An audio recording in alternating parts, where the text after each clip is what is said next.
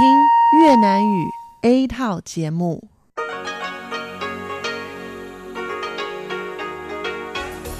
Đây là đài phát thanh quốc tế Đài Loan RTI.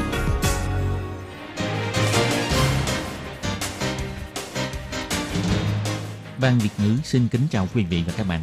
Đây là chương trình Việt ngữ Đài phát thanh RTI được truyền đi từ Đài Loan.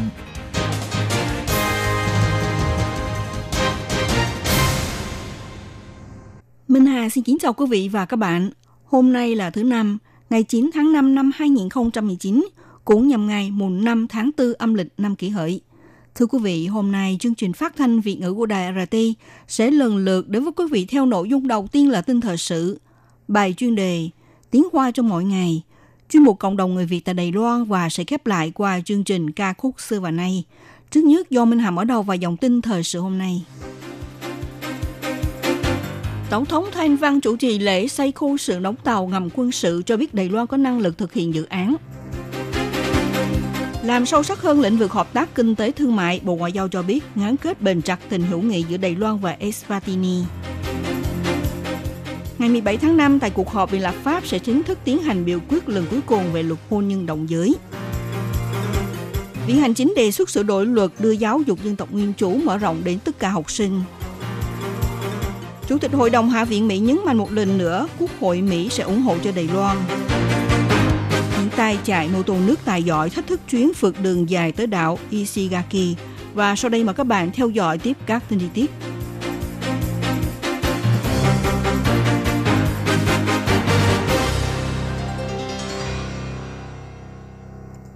Ngày 9 tháng 5, Tổng thống Thanh Văn đến Cao Hùng chủ trì lễ động thổ xây khu sự đóng tàu ngầm quân sự. Tổng thống cho biết, bà rất vui mừng để cùng với các đại diện đóng tàu Đài Loan, ngành công nghiệp và trường nghề để chứng kiến lễ động thổ xây khu xưởng đặc biệt đóng tàu ngầm quân sự. Nhìn lại 3 năm qua, trong quá trình chính phủ thúc đẩy dự án, tự chế tàu, tàu ngầm cho Đài Loan đã hứng chịu rất nhiều lời chỉ trích, nghi ngờ, bôi nhọ, thậm chí là đe dọa. Hôm nay đã thể hiện bằng sự minh chứng thực tế để thông báo với mọi người Đài Loan có năng lực để thực hiện dự án. Tổng thống Thanh Văn nhấn mạnh, nên hòa bình dựa vào lực lượng quốc phòng thực hiện triệt để việc tự chủ về quốc phòng đối với bà là sự quyết tâm không bao giờ thay đổi. Tổng thống cũng nêu ra, do Đài Loan chịu ảnh hưởng bởi địa hình và môi trường, cứ phải xây dựng quan niệm tác chiến không cương xứng. Tàu ngầm quân sự không những có thể giúp nâng cao chiến lược không cương xứng này cho lực lượng hải quân, bố trí đội ngũ tàu ngầm ở vùng biển phía Tây Nam và Đông Bắc của hòn đảo sẽ đạt hiệu quả ngăn chặn sự hăm he tàu quân sự của kẻ địch đi vòng quanh và bao vây Đài Loan. Tổng thống Thanh Văn nêu ra, trước mắt còn có 4 chiếc tàu ngầm đang chấp hành nhiệm vụ. Trong đó có hai chiếc tàu ngầm Shoal Lion và Subsea của Mỹ đã chuyển giao cho Đài Loan vào năm 1970.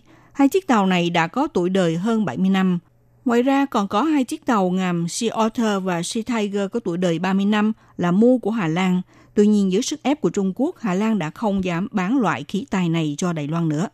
Tổng thống Thanh Văn giải thích rằng do Đài Loan tự chế tạo tàu ngầm là con đường duy nhất, trên con đường tiến đến kỹ thuật và xây dựng trang thiết bị chắc chắn sẽ gặp rất nhiều khó khăn. Sau khi thảo luận và nghiên cứu, bà lập quyết tâm phải dẫn dắt lực lượng hải quân, Viện Nghiên cứu Khoa học Trung ương và ngành đóng tàu để cùng nhau khắc phục những khó khăn này. Tổng thống Thanh Văn nói rằng sau khi lên cầm quyền, bà đã đưa ngành công nghiệp quốc phòng đặt vào một trong những mắt xích của ngành công nghiệp sáng tạo 5 cộng 2. Không những đưa ngân sách quốc phòng từ ban đầu chỉ là hướng đến thu mua để trở thành nghiên cứu phát triển, chế tạo và còn kích hoạt đến các ngành công nghiệp phát triển ở xung quanh, đào tạo nhân tài cho đất nước, giúp cho giới trẻ ngồi trong văn phòng làm việc của công ty đóng tàu ngầm, sau khi có những trải nghiệm về dự án từ đóng tàu quân sự, sau này sẽ trở thành những tài danh kiệt xuất trong ngành đóng tàu. Ông Trịnh Văn Long, Chủ tịch Hội đồng Công ty Đóng tàu Quốc tế Đài Loan phụ trách về dự án đóng tàu ngầm phát biểu tại lễ động thổ. Trong khoảng thời gian này, công ty đóng tàu sẽ ngánh nhiệm vụ thành lập tổ công tác, kết hợp các lĩnh vực gồm có kỹ thuật, nhân tài từ các bên để thành lập đội ngũ thiết kế tàu ngầm có tất cả là 166 nhân viên.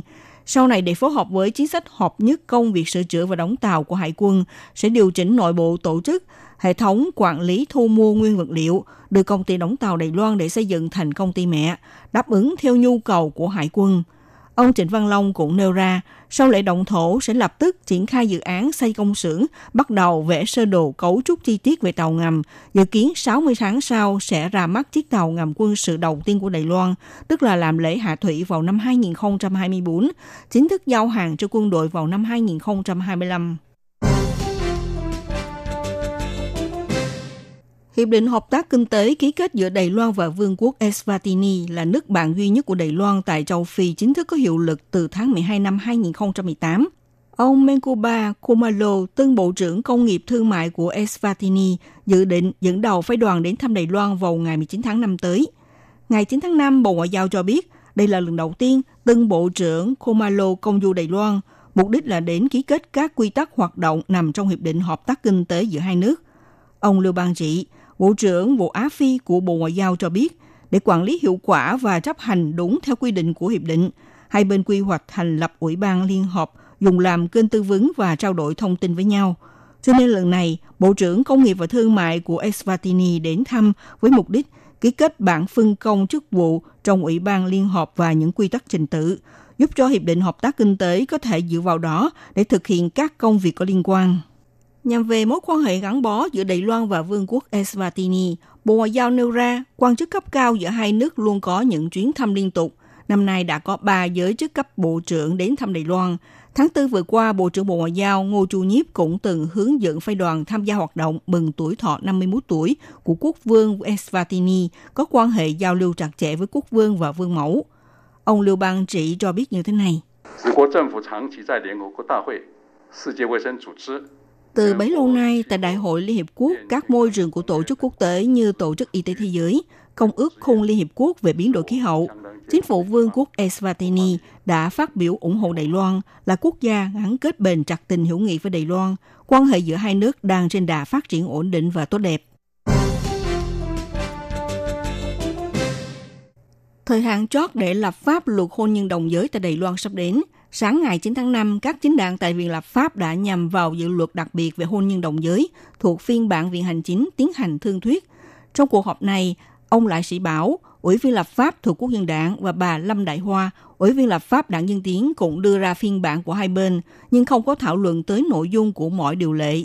Nhiều nhà lập pháp vẫn quan tâm tới luật đặc biệt này liệu có làm trái ngược với kết quả của trưng cầu dân ý hay không. Thứ trưởng Bộ Pháp vụ Trần Minh Đường trả lời như thế này.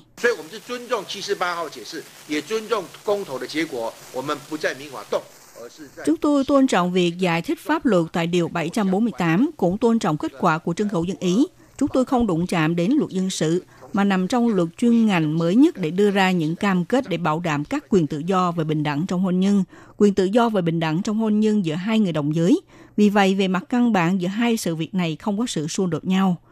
Các nhà lập pháp hỏi rằng nếu như không thể thông qua luật đặc biệt này trước ngày 24 tháng 5, như vậy sẽ có kết quả như thế nào? Ông Trần Minh Đường cho biết, hai người đồng tính có thể chiếu theo quy định hôn nhân của luật dân sự làm thủ tục đăng ký kết hôn. Giữa hai người sẽ phát sinh mối quan hệ vợ và chồng, nhưng nếu như liên quan đến người thứ ba, ví dụ như thừa kế tài sản, quan hệ thân quyến vân vân, do hội đồng thẩm phán không có đưa ra giải thích nên có một khung pháp luật quy định rõ ràng thì hoàn thiện hơn, bằng không thì có thể gây ra nhiều vấn đề kiện tụng. Để thực hiện triệt để chính kiến của Tổng thống Thanh Văn, ngày 9 tháng 5 tại cuộc họp viện hành chính thông qua dự thảo sửa đổi luật giáo dục dân tộc nguyên trú, xây dựng một hệ thống giáo dục dân tộc nguyên trú hoàn thiện. Trong bản thảo có quy định sẽ đưa nền giáo dục dân tộc nguyên trú sẽ được mở rộng đối tượng đến tất cả học sinh nằm trong giai đoạn giáo dục quốc dân 12 năm. Bà Hoàng Văn Linh, Vụ trưởng Vụ Quy hoạch Tổng hợp thuộc Bộ Giáo dục cho biết, lần này trong luật giáo dục dân tộc nguyên chủ đưa ra 5 trọng điểm sửa đổi. Thứ nhất là mở rộng thực hiện giáo dục dân tộc nguyên chủ cho các đối tượng. Hiện nay, nền giáo dục dân tộc nguyên chủ chỉ nhằm về học sinh là người dân tộc nguyên chủ. Trong dự thảo sẽ mở rộng đối tượng đến tất cả học sinh nằm trong giai đoạn giáo dục mầm non tức là trước tuổi đi học và giáo dục quốc dân 12 năm – chính phủ các cấp phải tạo cơ hội cho học sinh học tập lịch sử, ngôn ngữ và văn hóa của người dân tộc nguyên trú, xúc tiến toàn thể quốc dân có sự hiểu biết và tôn trọng người dân tộc nguyên trú. Điểm thứ hai là hoàn thiện hệ thống ủng hộ hành chính giữa Bộ Giáo dục Trung ương và Ủy ban dân tộc nguyên trú hoặc là giữa Trung ương và địa phương cần có mạng lưới hợp tác chặt chẽ. Trong tương lai, Bộ Giáo dục và Ủy ban dân tộc nguyên trú sẽ thành lập Ủy ban chính sách về giáo dục dân tộc nguyên trú, cùng đưa ra những nghị quyết quan trọng liên quan với nền giáo dục dân tộc nguyên trú. Sửa đổi luật cũng nhằm tăng cường quyền hành và trách nhiệm của chính quyền địa phương khi thực hiện giáo dục dân tộc nguyên trú, cũng như là đối với các thành phố trực thuộc trung ương hoặc là các huyện và thành phố có nhà trường trọng điểm về dân tộc nguyên trú, cần phải mở hội nghị thẩm tra giáo dục dân tộc nguyên trú. Chính quyền địa phương phải thành lập trung tâm về nguồn hỗ trợ dân tộc nguyên trú để tiến hành nghiên cứu và phát triển các giáo trình dạy học. Điểm thứ ba là tăng cường sự tham gia của dân tộc nguyên trú. Sau này tại các bộ lạc có thể nhận sự ủy thác để thực hiện nền giáo dục dân tộc nguyên trú, có thể tham gia vào chương trình quy hoạch và thực hiện giáo dục dân tộc tại các trường học nằm trong khu vực của dân tộc nguyên trú, tham gia vào Ủy ban phát triển chương trình học trong trường và tuyển chọn, biên soạn giáo trình dạy học, thành lập cơ quan quảng bá nền giáo dục vân vân. Điểm thứ tư là tăng cường cơ chế đào tạo giáo viên, tăng thêm các phương tiện để cấp chứng nhận cho giáo viên dạy ngôn ngữ dân tộc nguyên trú, bảo đảm năng lực dạy ngôn ngữ dân tộc nguyên trú cho các giáo viên nhà nước, cũng như năng lực chuyên môn của giáo viên nhà nước phù hợp với nhu cầu phương pháp của nhà trường. Điểm thứ năm là xây dựng hệ thống giáo dục dân tộc nguyên trú hoàn thiện. Ủy ban dân tộc nguyên trú sẽ kết hợp với các bộ ngành hiệu quan như Bộ Giáo dục, Bộ Văn hóa và Bộ Khoa học xây dựng một hệ thống giáo dục hoàn thiện, dựa theo ngôn ngữ và văn hóa của các bộ tộc để soạn thảo chương trình giáo dục. Ủy ban dân tộc nguyên trú cũng sẽ đặt ra luật đặc biệt dành cho các trường dân tộc nguyên trú. Ngày 8 tháng 5, Văn phòng đại diện Đài Loan tại Mỹ tổ chức buổi tiệc chào mừng kỷ niệm 40 năm luật quan hệ Đài Loan. Chủ tịch Hội đồng Hạ viện Mỹ Nancy Pelosi đến chúc mừng và lặp lại một lần sự ủng hộ của Quốc hội Mỹ đối với Đài Loan. Chủ tịch Ủy ban Ngoại giao của Thượng viện Mỹ Jim Rich mang tới bản ứng loát xinh đẹp về nghị quyết xác nhận lại lời cam kết của Mỹ trong việc chấp hành luật quan hệ Đài Loan làm quà tặng cho văn phòng đại diện Đài Loan tại Mỹ. Ông Lester Wolf, cựu nghị sĩ Hạ viện Mỹ năm nay đã 100 tuổi, cũng là người nằm trong nhóm đề xướng luật quan hệ Đài Loan đã góp mặt trong buổi tiệc chào mừng. Bà Nancy Pelosi phát biểu rằng 40 năm qua, do luật quan hệ Đài Loan đã tạo nên mối quan hệ không thể làm lung lay tới sự liên hệ thắt chặt giữa Đài Loan và Mỹ. Quốc hội Mỹ dành sự ủng hộ cho nhân dân Đài Loan không liên quan đến chính trị, mà là dựa trên giá trị chia sẻ với nhau về tự do, an ninh dân chủ và nhân quyền. Ngày 8 tháng 5, Hạ viện Mỹ đã thông qua đạo luật đảm bảo Đài Loan thể hiện những lời cam kết dành cho nhân dân Đài Loan. Nhìn vào cảnh quan trước mắt tựa hồ như lễ dụ binh diễu hành, từng chiếc mô tô nước nối đuôi nhau đi vòng quanh khu cảng khẩu trong thực hoành tráng. Những chiếc mô tô nước này đang khởi hành ra ngoài đại dương không như mọi người bằng máy bay, bằng tàu thủy. Những tay chạy mô tô nước tài giỏi chuẩn bị thực hiện chuyến phượt đường dài vượt biển tới đảo Ishigaki của Nhật Bản. Từ lúc tờ mờ sáng, người 100 tay chơi mô tô nước tài giỏi đến từ khắp nơi Đài Loan cùng tập hợp tại cảng Hoa Liên, vẻ mặt mọi người đầy phấn khởi. Họ lần lượt làm thủ tục kiểm tra thông qua cửa khẩu hải quan. Lần này huy động đến 47 chiếc mô tô nước đi giao lưu với Nhật Bản. Ông Dương Văn Chính, thành viên trong đội ngũ mô tô nước cho biết, lần đầu tiên đi mô tô nước mà phải mang theo hộ chiếu, đi mô tô nước nhiều năm rồi, thực sự lần đầu tiên tham gia chuyến phượt đường dài như vậy. Vừa hồi hộp lại vừa mong ngóng thực hiện chuyến phượt thách thức này, đội ngũ mô tô nước khởi hành từ cảng Hoa Liên vào lúc 5 giờ sáng, dự kiến mất hơn 10 tiếng đồng hồ đi trên chặng đường dài 275 km để tới hòn đảo Ishigaki. Thành viên trong đội ngũ mô tô nước cho biết lần này đội ngũ sẽ phải thách thức dòng hải lưu Kuroshio. Mọi người cùng cố lên. Ông Dương Văn Chính cũng cho biết giúp thế giới nhìn thấy Đài Loan và thấy được hoa liên xinh đẹp. Trước khi khởi hành, đội mô tô nước cũng đã tiến hành một vài công việc huấn luyện cứu sinh. Trong tất cả thành viên của đội ngũ mô tô nước có rất nhiều là nhân viên nằm trong đội cứu hộ. Trước ngày khởi hành, mọi người đều có tham gia chương trình diễn tập, rèn luyện thể lực của mình để thách thức chuyến viễn dương, chuẩn bị tiến hành cuộc giao lưu với các đoàn thể Nhật Bản, dự kiến sẽ từ Nhật Bản trở về Đài Loan vào sáng ngày 13 tháng 5 và cập cảng Hoa Liên vào buổi tối cùng ngày. Các bạn thân mến, sau đây Minh Hà xin điểm lại các tin chính. Tổng thống Thanh Văn chủ trì lễ xây khu sự đóng tàu ngầm quân sự cho biết Đài Loan có năng lực thực hiện dự án. Làm sâu sắc hơn lĩnh vực hợp tác kinh tế thương mại, Bộ Ngoại giao cho biết ngắn kết bền chặt tình hữu nghị giữa Đài Loan và Eswatini. Ngày 17 tháng 5, tại cuộc họp Viện lập pháp sẽ chính thức tiến hành biểu quyết lần cuối cùng về luật hôn nhân đồng giới. Các bạn thân mến, các bạn vừa theo dõi bản tin thời sự hôm nay của Đài RT do Minh Hà biên tập và thực hiện. Xin cảm ơn sự theo dõi của quý vị. Quý vị và các bạn thân mến, xin mời quý vị và các bạn truy cập vào trang web Đài RTI để đón nghe chương trình phát thanh tiếng Việt vn.rti.org.tvk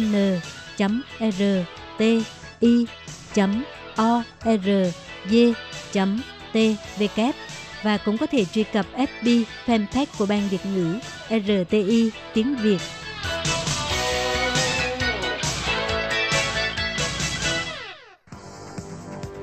Đây là đài phát thanh quốc tế Đài Loan RTI, truyền thanh từ Đài Loan. Mời các bạn theo dõi bài chuyên đề hôm nay. Khi Nhi xin chào các bạn, xin mời các bạn cùng đón nghe bài chuyên đề của ngày hôm nay với chủ đề là Trước cú sốc tỷ lệ sinh giảm trầm trọng, trường tiểu học địa phương của Hàn Quốc đã chuyển sang tuyển học sinh người cao tuổi vào học. Sau đây xin mời các bạn cùng đón nghe phần nội dung chi tiết của bài chuyên đề nhé. Hàn Quốc đang gặp phải vấn đề tỷ lệ sinh con giảm trầm trọng.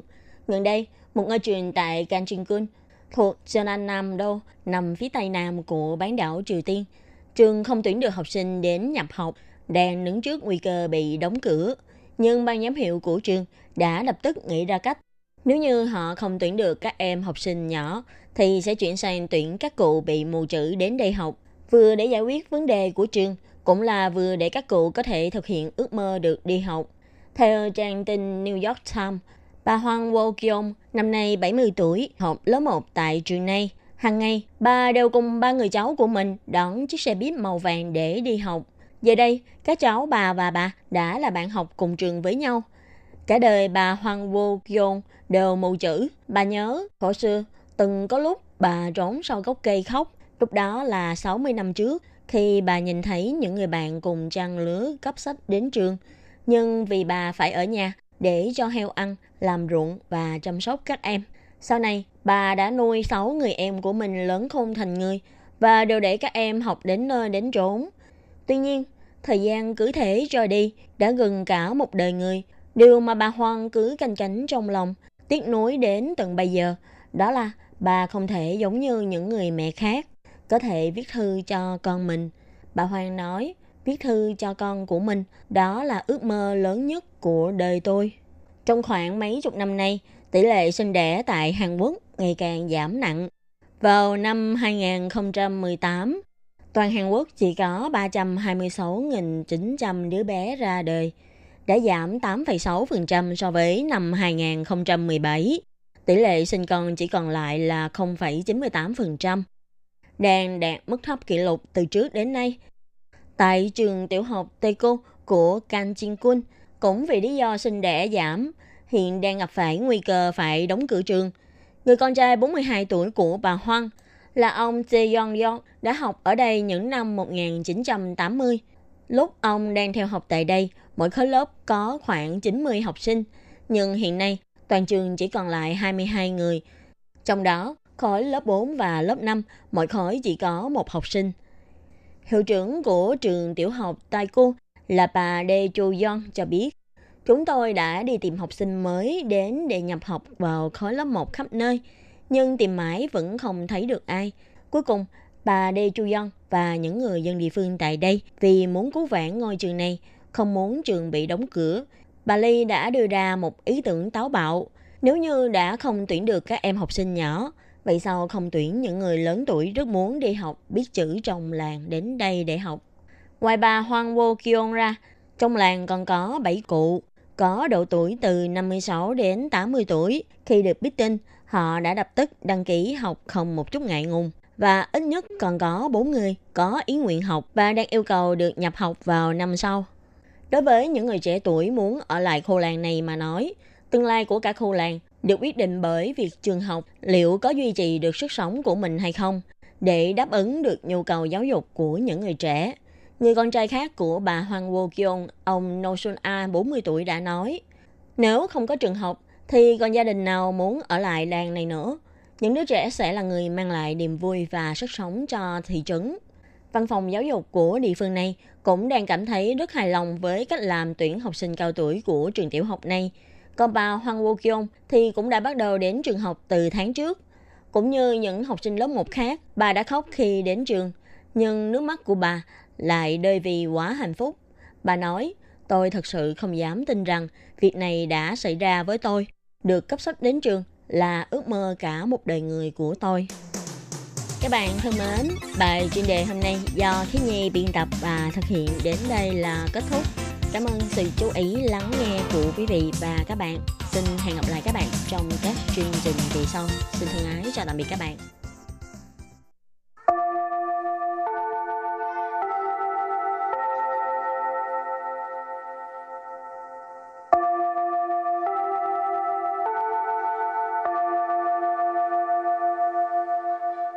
Xin mời quý vị và các bạn đến với chuyên mục Tiếng Hoa cho mỗi ngày do Lệ Phương và Thúy Anh cùng thực hiện.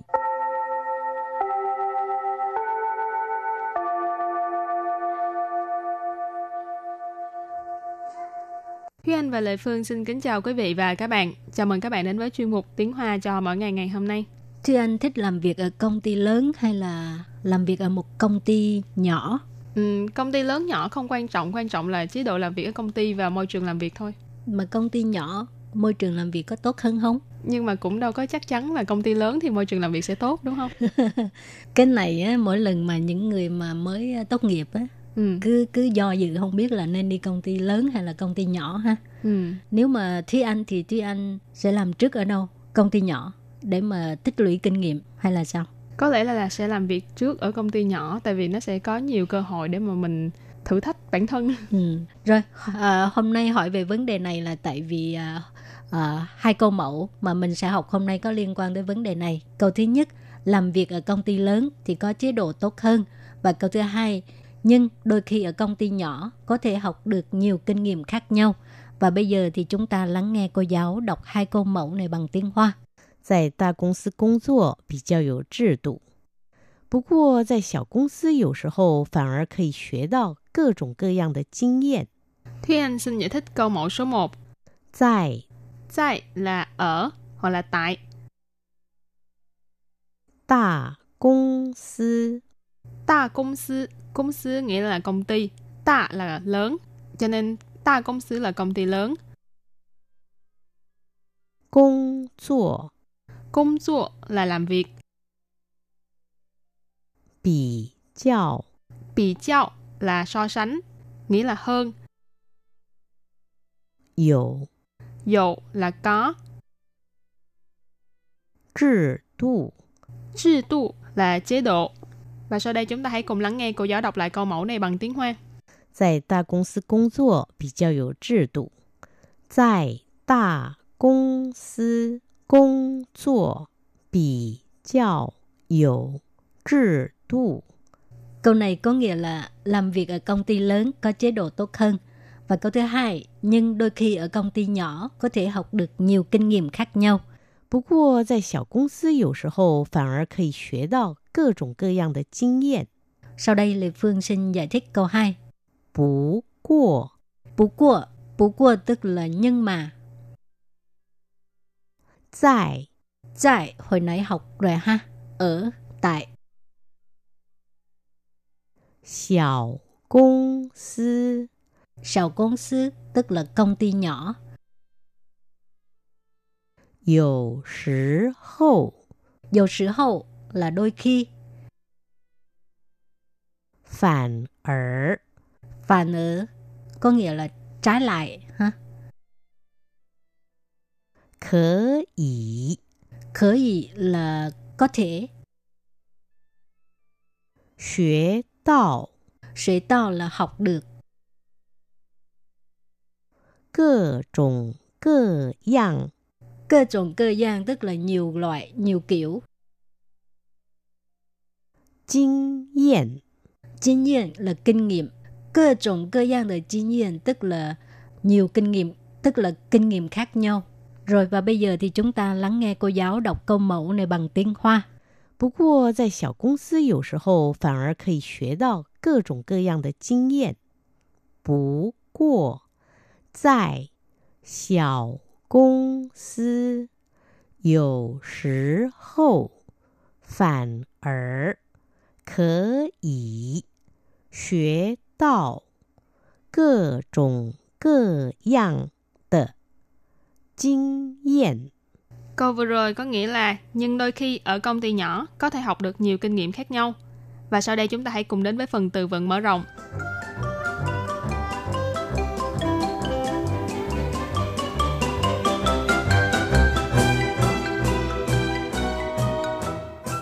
企业，企业， Chỉ业nghĩa là doanh nghiệp, 集团，集团， Chỉ thoán có nghĩa là tập đoàn. 跨国公司，跨国公司， khoa của công sư nghĩa là công ty đa quốc gia. Khoa là vượt qua, của là quốc gia, cho nên khoa của công sư là công ty đa quốc gia. 子公司，子公司， Sự công sư là công ty con. Và sau đây chúng ta hãy cùng đặt câu với những từ vựng mở rộng. Từ đầu tiên là企业，到大企业或中小企业上班各有优缺点。到大企业或中小企业上班各有优缺点。Câu này có nghĩa là đến làm việc ở những doanh nghiệp lớn hay doanh nghiệp vừa và nhỏ đều có những ưu khuyết điểm khác nhau. Tạo là đến, sang ban là đi làm, cho nên tạo 什么什么上班 là đi làm ở đâu đó. Đa chỉ业nghĩa là doanh nghiệp, trung xiao chỉ业là nghĩa là doanh nghiệp vừa và nhỏ. Cơ dụ là mỗi cái đều có. Ưu khuyết điểm, ưu điểm là ưu điểm, khuyết điểm là khuyết điểm, cho nên ưu khuyết điểm là ưu khuyết điểm. Cơ dụ ưu khuyết điểm tức là mỗi bên đều có ưu khuyết điểm khác nhau. Rồi và bây giờ mình đặt câu cho từ tiếp theo.集团 tức là tập đoàn. 他是这家集团的总裁。他是这家集团的总裁。Ờ, ông ấy là chủ tịch của tập đoàn này. Tha có nghĩa là ông ấy. Chơ gia集团 tức là tập đoàn này. Chơ gia, chơ là này. Gia là lượng từ. Chỉ về tập đoàn.集团tức là tập đoàn ha. Trùng thái có nghĩa là chủ tịch. Còn nếu như mà giữ chức vụ trùng thái ở ngân hàng á, thì gọi là thống đốc. Và đặt câu với từ kế tiếp là khoa của công sư, nghĩa là công ty đa quốc gia. 世界上最早的跨国公司是一千六百年成立的英国东印度公司。世界上最早的跨国公司是一千六百年成立的英国东印度公司。 Câu này có nghĩa là công ty đa quốc gia đầu tiên trên thế giới là công ty Đông Ấn Độ của Anh được thành lập vào năm 1600. Sư chia sang là trên thế giới, suy dọ là sớm nhất. Khoa của công sư, nãy mình có nói là công ty đa quốc gia. 1600 niên là năm 1600, Trấn Ly là thành lập, Yên Quốc là nước Anh, Tông Yên Tu Công Sư, đây là tên của một công ty rất là nổi tiếng trên thế giới là công ty Đông Ấn Độ cũng được gọi là công ty Đông Ấn. Rồi bây giờ đặt câu cho từ cuối cùng.子公司 tức là công ty con. 我公司明年将在越南成立子公司。我公司明年将在越南成立子公司。Có nghĩa là sang năm công ty mình sẽ thành lập công ty con ở Việt Nam. 我公司 tức là công ty mình, công ty của mình. Minh年 tức là sang năm. Giang là sẽ, chưa có xảy ra ha. Việt Nam có nghĩa là Việt Nam. Thành lập là thành lập. Tử công sư tức là công ty con. Và sau đây chúng ta hãy cùng ôn tập lại hai câu mẫu của ngày hôm nay. Mời cô giáo đọc hai câu mẫu bằng tiếng Hoa.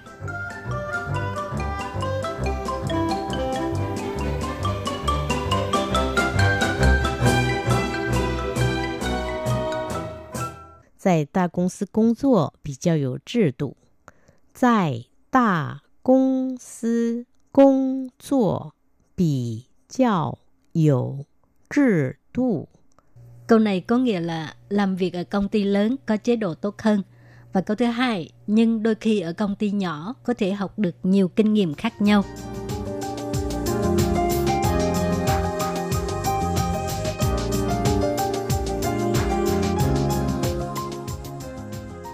不过，在小公司有时候反而可以学到各种各样的经验。不 过，在小公司有时候反而可以学到 各种各样的经验。 Câu vừa rồi có nghĩa là nhưng đôi khi ở công ty nhỏ có thể học được nhiều kinh nghiệm khác nhau. Các bạn thân mến, bài học hôm nay đến đây xin tạm chấm dứt. Cảm ơn các bạn đã đón nghe. Bye bye. Bye bye.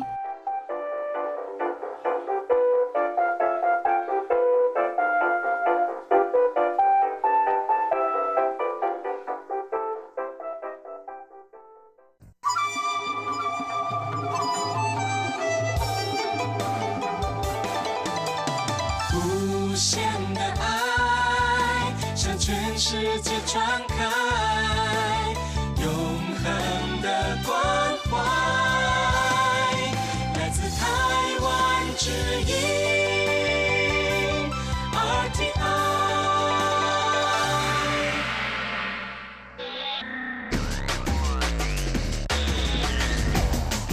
đang đón nghe chương trình Việt ngữ tại RTI truyền thanh từ Đài Loan.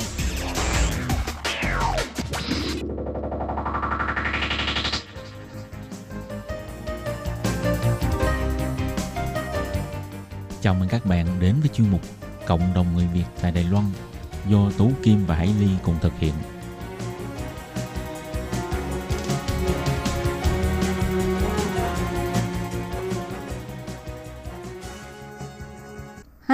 Kim và Hải Ly xin chào các bạn. Hoan nghênh các bạn đã đến với chương mục Cộng đồng người Việt ngày hôm nay của chúng tôi. Ừ, thưa các bạn thì ờ, trong chuyên mục hôm nay Hải Ly và Tố Kim rất là hân hạnh mời đến ờ, tham dự chương trình của chúng ta đó là bạn ờ, Bùi Duyên đến từ Hà Nội. Trước tiên thì ờ, chị Hải Ly và chị Tố Kim xin gửi lời chào hân hạnh đến Duyên. À, xin chào tất cả các bạn. Trước hết, tôi Kim xin mời Duyên giới thiệu sơ về mình à, cùng các bạn thính giả đi ạ. Mình à, đến từ Hà Nội, quê gốc của mình thì ở Bắc Ninh. Hôm nay mình đến đây muốn à, giao lưu với à, các bạn một chút về quan họ Bắc Ninh. Thì Hải Ly cũng xin phép được ờ, giới thiệu qua một chút vì ờ, Du- Duyên có vẻ hơi rụt rè ha. Đúng là ờ, con gái quan họ có khác ha, rất là đằm thắm, rất là dịu dàng ha. Thì ờ, ờ, sở dĩ mà Hải Ly biết Duyên là bởi vì ờ, biết ông xã của Duyên thì ờ, Duyên là đi theo ông xã à, đang làm việc ở bên này và hiện nay thì ờ, Duyên mới sang bên này được có 7 tháng và đang trong giai đoạn thích nghi với cuộc sống ở Đài Loan và ờ, tức là cố gắng nỗ lực học tiếng Trung. Thì lát nữa duyên sẽ chia sẻ kỹ hơn là tại sao ờ, duyên ờ, lại học tiếng Trung. Và trước đây thì ờ, duyên theo cái chuyên ngành gì ha? Ừ. thì ờ, trước tiên ờ, duyên có thể ờ, kể rõ hơn cái hoàn cảnh là tại sao duyên sang đây hay không? Bởi vì là ông xã duyên không phải là người Đài Loan. Ừ. À, trước tiên thì ờ, ông xã em là trước đây đã học ở bên Đài Loan, du học ở bên này và làm việc ở ở Đài Loan, à, đã sống ở Đài Loan được 12 năm rồi. À, sau khi ờ, kết hôn thì ờ, em đã ờ, theo ông xã em ờ, sang đây và em thì mới đi học được một tháng thôi và mới bắt đầu thích nghi với cuộc sống bên này nên là rất còn còn rất nhiều điều bỡ ngỡ. Ồ, tức là Duyên mới qua Đài Loan được 7 tháng và à, mới một tháng trước thì Duyên à, đi học tiếng Hoa. à. Ừ, vậy à, cho chị Hải Ly hỏi là à, thông thường ấy thì à, không phải là ai à, mà ông xã sang Đài Loan làm việc thì cũng có thể đưa vợ sang được vậy thì à, Duyên có thể à, giới thiệu rõ hơn một chút là à, ông xã em là sang đây làm việc là theo à, diện như thế nào mà em đã có thể đi theo sang được Ờ, ông xã em sang đây làm việc ờ, với ờ, với tư cách là chuyên viên ngoại quốc nên là có thể bảo lãnh được ờ, vợ sang bên này. Ồ, ờ, như Dạ. vậy ông xã của Duyên chỉ là người nước ngoài sang Đài Loan làm việc thôi chứ chưa có gia nhập quốc tịch của Đài Loan. Đúng rồi ạ. Và được biết là Hải Ly biết một cái điều rất là thú vị là ông xã Duyên tên là Quang ha. Thì ờ, Quang là trước đây là chủ yếu là cái ngôn ngữ chính là tiếng Anh. Đúng không? Dạ, đúng và rồi. đã từng làm cho một cái cơ quan về thúc đẩy ờ, làm việc ờ, công việc cho những cũng là chuyên viên ờ, cao cấp thuộc viện hành chính của Đài Loan. Dạ. Ừ, nhưng mà sau này thì ừm, hình như là đã chuyển sang làm ngành khác đúng không? Dạ Còn vâng. ờ, Duyên thì Duyên có thể giới thiệu cho các bạn biết là Duyên lại cũng không phải học tiếng Trung mà là học ngôn ngữ gì trước Đúng đây rồi. khi ờ, theo học đại học nhỉ? Ờ, trước đây ờ, học đại học thì ờ, mình có học ngành ờ, quản trị nhân lực. Ờ, sau đó mình có học ờ, thêm ờ, về tiếng Nhật tiếng Nhật. Sau đó mình đi làm ở Việt Nam một thời gian thì uh, sau khi um, kết hôn với ông xã sang bên này thì mình lại bắt đầu học với tiếng Trung.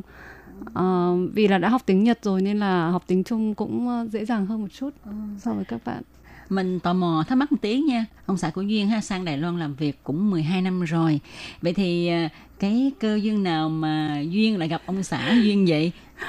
Ờ cái việc em với ông xã đến với nhau rất là thú vị. Đó là hai nhà nhà bọn em là ở cách nhau có một km thôi uh, cùng trùng trong một xã. À, không nhưng... phải là cách nhau cái ông mùng tơi thôi cùng trong một xã nhưng mà đều biết nhau từ từ rất là nhỏ nhưng mà uh, lại không bao giờ nói chuyện với nhau. Thậm chí là hồi thiếu nhi đã đi tập thiếu nhi cùng với nhau tham gia các hoạt động nhưng mà không bao giờ nói chuyện với nhau cả. Uh, đến tận bây giờ khi kết hôn rồi mà có nghĩa là trước đây để đến được hôn nhân ấy thì là uh, anh Quang lại chơi với một người bạn thân của em. Em cũng chơi với bạn đấy có nghĩa là bạn đấy là chơi thân với giữa hai người. Oh. nhưng mà không bao giờ đến uh, khi 28 tuổi bọn em mới bắt đầu nói chuyện với nhau và mọi người cũng hỏi là tại sao mà một người ở tận bên Đài Loan 12 năm một một người ở Việt Nam mà lại có thể uh, đi xa như vậy mà lại cuối cùng lại lấy nhau lấy nhau ở gần như vậy. Thế nên là thông qua cái người bạn thân của em ấy thì uh, kết nối giữa hai người và có một điều thú vị hơn nữa là Ờ, cái ngày bọn em đi đăng ký kết hôn thì chính cô bạn thân đấy là là người làm cái thủ tục đóng dấu đăng ký kết hôn. Oh. có nghĩa là đi xa đi các nơi rồi, rồi cuối cùng về nhìn thấy anh đấy vẫn rất là ưa nhìn rất là có thiện cảm hay là hay là có phải qua một quá trình gọi là tán tình cơ cẩm gì không? Ừ, thực ra bọn em đến với nhau ờ, không mất quá nhiều thời gian. Ừ. Có nghĩa là khi mà bắt được sóng của nhau rồi từ Đài Loan đến Việt Nam là khi mà nói chuyện với nhau và cảm thấy uh, tâm đầu ý hợp là đồng ý đi đến hôn nhân luôn Ờ, có ừ. nghĩa là đã gặp gỡ nhau ờ, gặp mặt nhau trước ở Việt Nam sau đó thì Quang về bên này làm việc thì hai bên vẫn liên hệ qua mạng hay là liên hệ qua mạng trước sau đó rồi thì mới cảm tình thì mới gặp ừ, nhau liên hệ qua mạng trước thông qua cái, oh. cái, cái cô bạn thân bởi vì uh, lúc đấy vô tình là ở ở lứa tuổi bọn em thì khi mà mọi người đi ra ngoài đi làm thì hầu như là kết hôn hết rồi còn với em với lại anh ấy thì lại có cô bạn chung ở giữa oh. thế là tự dưng kết nối vô tình kết nối giữa hai người thế là bọn em nói chuyện với nhau qua mạng thì xong anh ấy đi công tác về thì uh, hai người gặp mặt nhau nói chuyện thì thấy hợp nhau luôn thế đi đến hôn nhân luôn á oh. thật là thú vị đúng là cái duyên cái vâng. số đúng không và cái cô bạn ấy lại là chính là người mà đóng dấu đăng ký kết hôn cho bọn em luôn rất là tình cờ như vậy vâng ừ. Thực ra thì cái này cũng là một cái duyên ha ờ, ở chung xóm với nhau mà ha. Ừ. cũng biết nhau từ trước nhưng mà không có để ý nhau thôi ha. Đã lớn lên rồi mỗi người đi làm xa sau đó thì về gặp nhau. À, người thì chưa có vợ người chưa có chồng à, thì qua cái bạn thân ha cái duyên nhìn nhau một cái à, tự nhiên bắt gặp thì cái này à, mình nghĩ đó cũng là một cái mà ông trời đã định sẵn rồi ha. Em cũng nghĩ đây là một cái duyên. Ừ, ừ, ừ, và khi mà ờ, duyên quyết định sang bên này để ờ, coi như là hai đi theo chồng sang bên này thì ừ. em có cái dự định như thế nào đối với tương lai đối với công việc của mình có nghĩa là hai em có dự định là sẽ ở đây lâu dài và có cái định hướng như thế nào cho cuộc sống cũng như là công việc của mình hay không? Um, hai vợ chồng em cũng uh, có định hướng ở lại Đài Loan lâu dài. À, vậy nên là em à, cũng đi học mà tiếng Trung để sau này có thể thích nghi với môi trường làm việc ở bên này. Như vậy là cũng có cái hướng là mai mốt sẽ trở thành công dân của Đài Loan. Dạ À, vậy à, duyên có thể cho biết là khi mà qua đây á, thì à, duyên đã có cái vốn tiếng nhật rồi á, thì à, duyên theo học tiếng hoa đó như duyên nãy có chia sẻ là nó cũng dễ dàng hơn. Vậy thì à, duyên có thể cho biết là khi mà bước vào học tiếng hoa thì à, ngoài cái thuận lợi là mình có một cái chút tiếng nhật rồi có một cái cơ bản nào đó rồi thì duyên có gặp khó khăn gì mà duyên không thể nào mà à, lường trước được khi mà vào học tiếng trung không? Um, có một số khó khăn ví dụ như là uh, trong quá trình mà em học trên lớp rồi thì um, quá trình uh, luyện giao tiếp ấy uh, thì uh, bởi vì là mới sang nên là em cũng không uh, không quen nhiều bạn người Đài Loan. Thế nên là mặc dù học trên lớp rồi nhưng mà vẫn muốn có một cái môi trường để mình uh, rèn luyện uh, luyện nói nhiều hơn nữa. Cái đó là trong quá trình em học thì em có một chút khó khăn trong quá trình giao tiếp giao tiếp oh. tiếng Trung còn vấn đề chữ viết thì vì em học tiếng Nhật rồi nên là um, khi khi viết thì nó không không quá khó khăn đối với em Ừ. Có nghĩa là trong cái môi trường mà hiện nay Duyên đang theo học tiếng Trung ấy thì là có các bạn đến từ nhiều nước khác nhau chứ không phải là như mình đi học đại học thì sẽ có môi trường là sẽ có nhiều bạn sinh viên Đài Loan đúng không? Vì đúng vậy nên là cái cơ hội mà em tiếp xúc là đa phần là tiếp xúc với người với cũng người, giống mình, đúng cũng giống là mình. nước ngoài đúng đến đây học học tiếng Trung. Dạ. Ồ. Oh vậy bây giờ em đang có một cái uh, dự định hay là có một cái uh, phát triển mối quan hệ nào đó để có thêm những người bạn Đài Loan để giao lưu không? Ờ, em cũng có cái dự định là uh, những cái bạn uh, người Đài Loan mà đang học tiếng Việt ừ. thì em muốn uh, kết bạn với họ để có thể trao đổi ngôn ngữ tiếng Việt và tiếng tiếng Hoa nhiều hơn nữa thì mình mình cũng luyện được giao tiếp mà họ cũng có thể uh, luyện tiếng Việt với mình cho mình được hỏi là ông xã của duyên á bình thường ở nhà khi mà hai vợ chồng nói chuyện với nhau thì dùng tiếng việt hay là dùng tiếng hoa? Ờ. Lúc mới sang đây mới đi học thì em có nói với ông xã rằng là uh, mình uh, không được nói tiếng Việt phải ừ. nói tiếng Hoa nhưng mà chỉ nói được vài câu thôi thì lại quay sang nói tiếng Việt. Thế nên là không thể nói, luyện nói tiếng tiếng Hoa được với ông xã. Ờ, tức là cái vốn từ của mình chưa đủ đúng không? Cũng không hẳn là chưa đủ còn còn có những cái mà em đã học rồi nhưng mà cái phản xạ ấy, cái phản xạ nói ví dụ nếu mà đó chồng em là người Đài Loan chẳng hạn ừ. thì bắt buộc phải nói tiếng Đài Loan. Nhưng mà cái phản xạ nói tiếng Việt khi ở công ty môi trường làm việc anh ấy đã nói tiếng Trung cả ngày rồi về nhà có vợ để nói tiếng Việt thì lại nói tiếng Trung được vài câu thì lại theo theo thói quen phản xạ lại chuyển sang tiếng Việt. Tức là dù sao hai giữa hai vợ chồng nếu mà giao tiếp dùng tiếng ngôn ngữ mẹ đẻ của mình thì vẫn sẽ cảm thấy gần gũi hơn đúng, đúng không? Rồi, đúng rồi. Ừ. À, để mà học tốt tiếng Hoa ha thì mình nghĩ lúc này ha Dương phải uh, cái bằng là quy định với ông xã là về phải cố gắng nói tiếng Hoa chứ thôi là bị phạt. Thì ông sẽ nói tiếng hoa như duyên để giúp duyên trong cái thời gian mà mới bắt đầu vào học tiếng hoa thì nếu mà có người mà ở nhà mà nói chuyện với mình thì uh, mình nghĩ là duyên học sẽ thuận lợi hơn và nhanh hơn đó. Dạ vâng em cũng nghĩ như vậy Ừ. Vậy ờ, cái lý do gì mà khiến ờ, duyên ờ, quyết định là tương lai mình sẽ ở lại Đài Loan để gọi như là thành ra lập nghiệp đó có nghĩa là chỉ đơn giản là vì em theo chồng em thôi hay là giữa hai người có một cái sự bàn bạc với nhau là ở cái môi trường của Đài Loan nó có những cái điểm ưu điểm về những cái phương diện gì mà mình đi đến quyết định như vậy?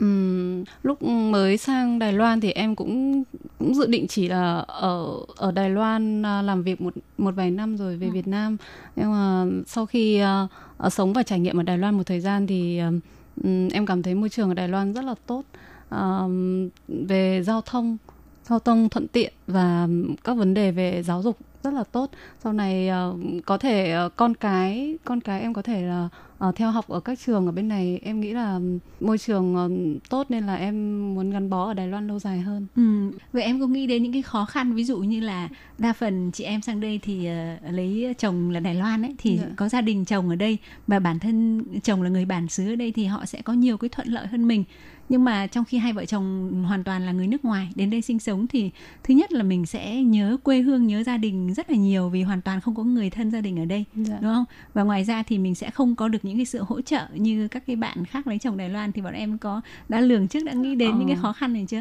à, bọn em cũng có nghĩ đến cái khó khăn đó à, tuy nhiên là bởi vì là sống ở đâu cũng có những cái áp lực riêng uh, khi mà có con rồi thì mình sẽ phải uh, sắp xếp công việc làm sao cho hợp lý ừ. để nuôi dạy con cái cũng như là dành thời gian cho con cái nhiều hơn nhưng mà em nghĩ rằng là um, cái điều quan trọng nhất đó là môi trường ừ. môi trường sau này um, tới trẻ lớn lên học tập như thế nào um, đấy là điều quan trọng nhất mà em hướng tới tức là hy sinh đời cha để mà củng cố đời con tức là hy sinh cái sự ờ, mình mình phải ờ, cái sự mà vất vả, à, vất vả rồi xa quê hương này kia để cho con mình có một tương lai một cái môi trường sống tốt.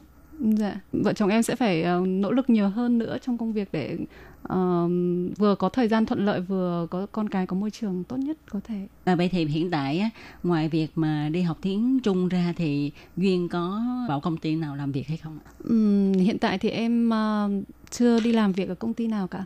Chủ yếu em uh, tập trung uh, học tiếng rồi uh, hỗ trợ công việc cho cho ông xã. Vâng, thì uh, Duyên này hôm nay là sắp tới ngày uh, lễ mẹ. Thì uh, Duyên có thể một lời chúc những bà mẹ được không nhỉ? À, nhân ngày à, lễ của mẹ à, duyên xin à, gửi à, lời chúc tốt đẹp đến à, tất cả những người phụ nữ người mẹ à, luôn luôn mạnh khỏe thành công và tràn đầy hạnh phúc. Tôi Kim Hải Ly cũng rất là cảm ơn Duyên ha đã đến với chương mục hôm nay để trò chuyện với các bạn thính giả chia sẻ về à, cái cuộc sống của Duyên ở Đài Loan như thế nào. Và vì thời lượng của chương mục có hạn cho nên Tố Kim, Hải Ly cũng như là Duyên sẽ hẹn gặp lại các bạn vào tuần sau cũng trong giờ này. Chúng ta sẽ tiếp tục đón nghe những lời chia sẻ của bạn Duyên và thưởng thức giọng ca tuyệt vời của bạn nhé. Chương trình của chúng tôi cũng xin phải khép lại tại đây. Thân ái chào tạm biệt tất cả các bạn. À, bye bye. Bye bye. Chào tạm biệt các bạn.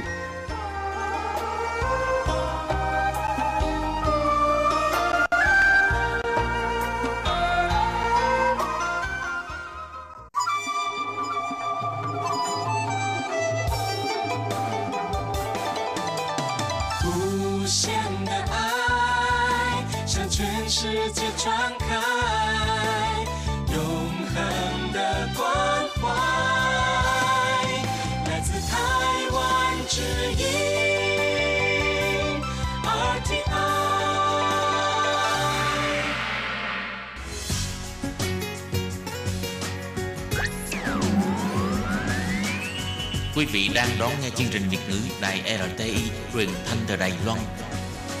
Mời các bạn theo dõi tiết mục ca khúc xưa và nay do Minh Hà thực hiện.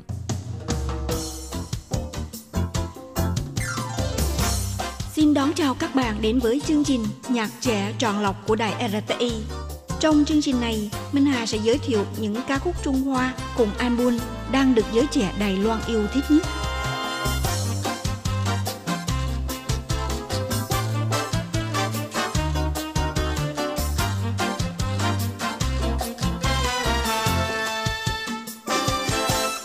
Các bạn thân mến, nữ danh ca Đài Loan Trương Huệ Muội khởi nghiệp từ hành trình đi hát tại các câu lạc bộ và sau đó được nhà sản xuất âm nhạc tài giỏi Trương Vũ Sinh lăng xê. Nên cuối cùng ký hợp đồng với công ty âm nhạc Forward Music để tạo nên một vương quốc âm nhạc cho riêng mình.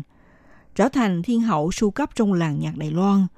Thời kỳ Trương Huệ Muội làm thành viên trong công ty âm nhạc Forward đã phát hành 8 album, Năm nay, công ty âm nhạc Forward đặc biệt tuyển chọn 20 bản hit song của AMI ra mắt dị hát theo loại hình nhạc acoustic.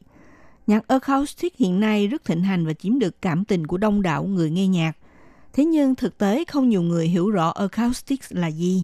Nhạc acoustic là một thể loại âm nhạc sử dụng chủ yếu các nhạc cụ cổ điển, nhạc cụ làm bằng mộc hay là bộ gõ. Có lẽ vì vậy mà nó còn được gọi là nhạc mộc sự ra đời của thể loại này thì làm trái ngược hoàn toàn với thể loại âm nhạc sử dụng các nhạc cụ điện tử như là organ, guitar điện hay là bass vân vân. Sở dĩ gọi nhạc acoustic là nhạc mộc còn bởi à, cái chất mộc mạc bên trong thứ âm nhạc quyến rũ này. Acoustic lấy giọng ca của người hát làm điểm nhấn, không ồn ả, tiếng guitar bass cũng không có tiếng trống sôi động. Nhạc acoustic à, chậm chậm đi vào trái tim người nghe bằng những âm thanh mộc mạc, đơn thuần nhất, bởi vậy, nhạc acoustic kén cả người hát và người nghe. Âm nhạc acoustic có đặc điểm là đơn giản mộc mạc, sự đơn giản mộc mạc đến từ từng con chữ trong lời bài hát, đến cách mà ca sĩ thể hiện cho tới những âm thanh mà nó tạo ra. Mọi âm thanh đều được tiết chế và đơn giản hóa nên dễ đi vào lòng người, mang tới cho người nghe sự dễ chịu ấm áp. Trong dòng nhạc acoustic, không chỉ có cái tình hay là sự giản dị mộc mạc, mà thứ âm nhạc này rất lý tưởng dành cho người nghệ sĩ thể hiện cá tính. Giọng hát của ca sĩ không chỉ truyền tải cảm xúc mà còn là cá tính âm nhạc của mọi người và acoustic thể hiện những cá tính ấy đặc sắc nhất, rõ nét nhất. Giải hát mang tên là Ami Acoustic Bass đã được phát hành ngày 12 tháng 4. Trong đó mỗi bài hát đều là những ca khúc kinh điển rất hay và rất được fan yêu thích. Như trong này đã thu lại những bài nào là Chị Em, Trẻ Mi, Các Đức Tình Yêu, Chèn Ai, thì ra cái gì anh cũng không cần, gửi lại nị sở mơ túc bụi dao. Nghe biển, thiên hài, không khóc nổi, khu bộ thu lại. Em có thể ôm anh không? Wo có gì bao nị ma? Người nghe có thể thông qua những bản acoustic cover của Trương Huệ Muội được diễn đạt trong giai điệu nhẹ nhàng, đáng nghe nhất để mà ôn lại những cảm động của năm xưa, đến nay vẫn không có gì là thay đổi. Các bạn thân mến, trong chương mục thưởng thức nhạc trẻ hôm nay, Minh Hà mời các bạn cùng thưởng thức một trong những ca khúc cũ của ca sĩ Trang Huy My, Trương Huệ Muội nha. Mở đầu bài hát là Trên ai, cắt đứt tình yêu.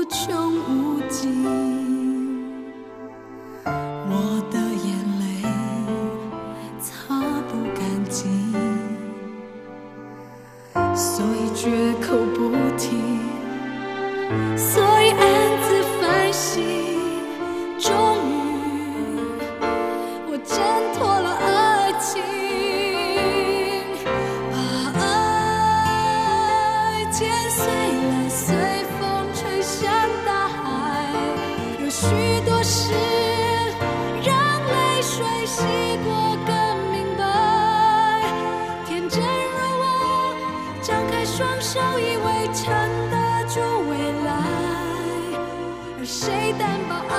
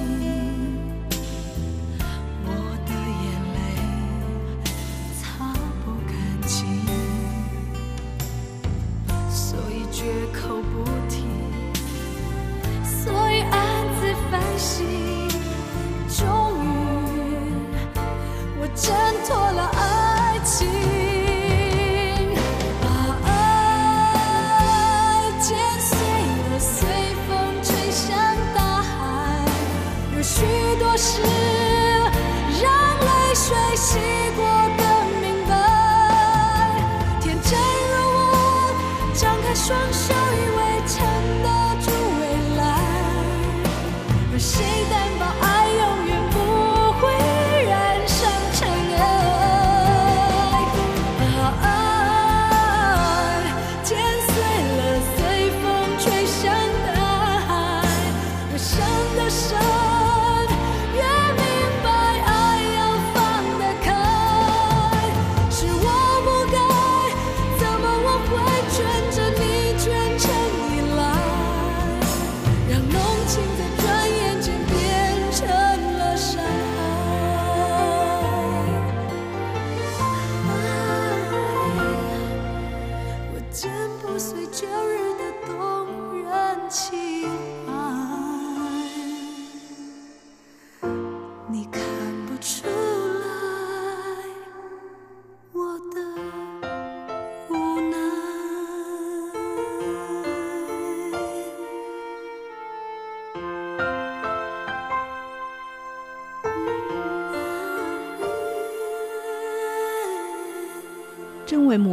Muội Mi là ca sĩ Đài Loan nổi tiếng trong làng nhạc hoa ngữ.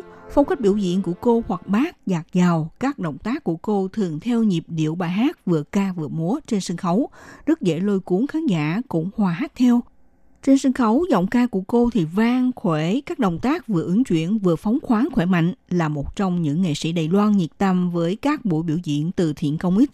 Chỉ riêng từ năm 1998 đến nay, cô đã tham gia trên 10 buổi biểu diễn công ích, chẳng hạn có buổi biểu diễn cho Quỹ Công ích chống dịch bệnh SARS, buổi biểu diễn cho Quỹ Nhi đồng.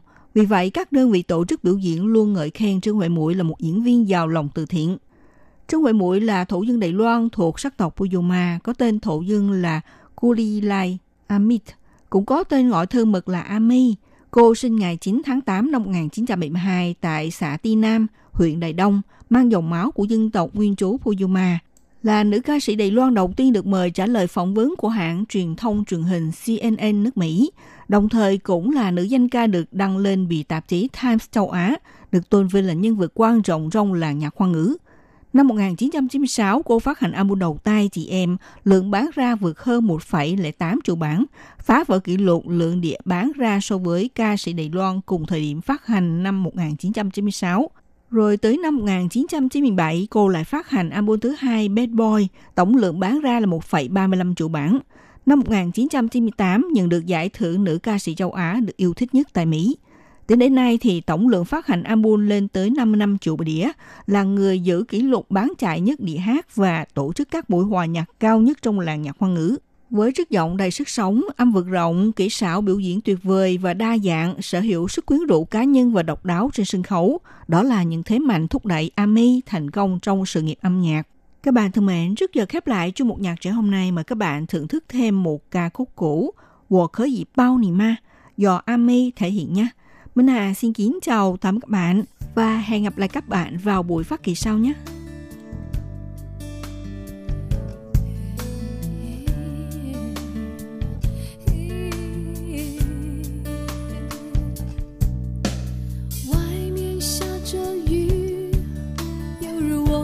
雪在滴。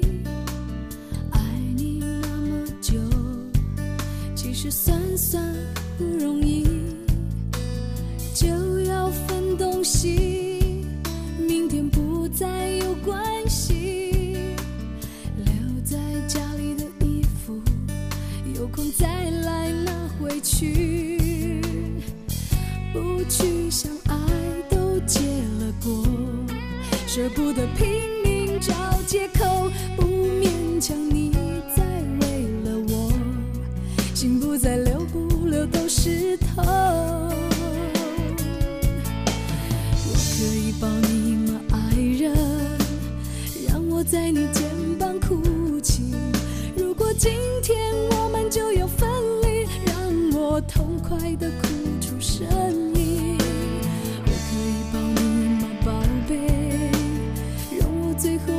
这样叫你，你也不得已，我会笑笑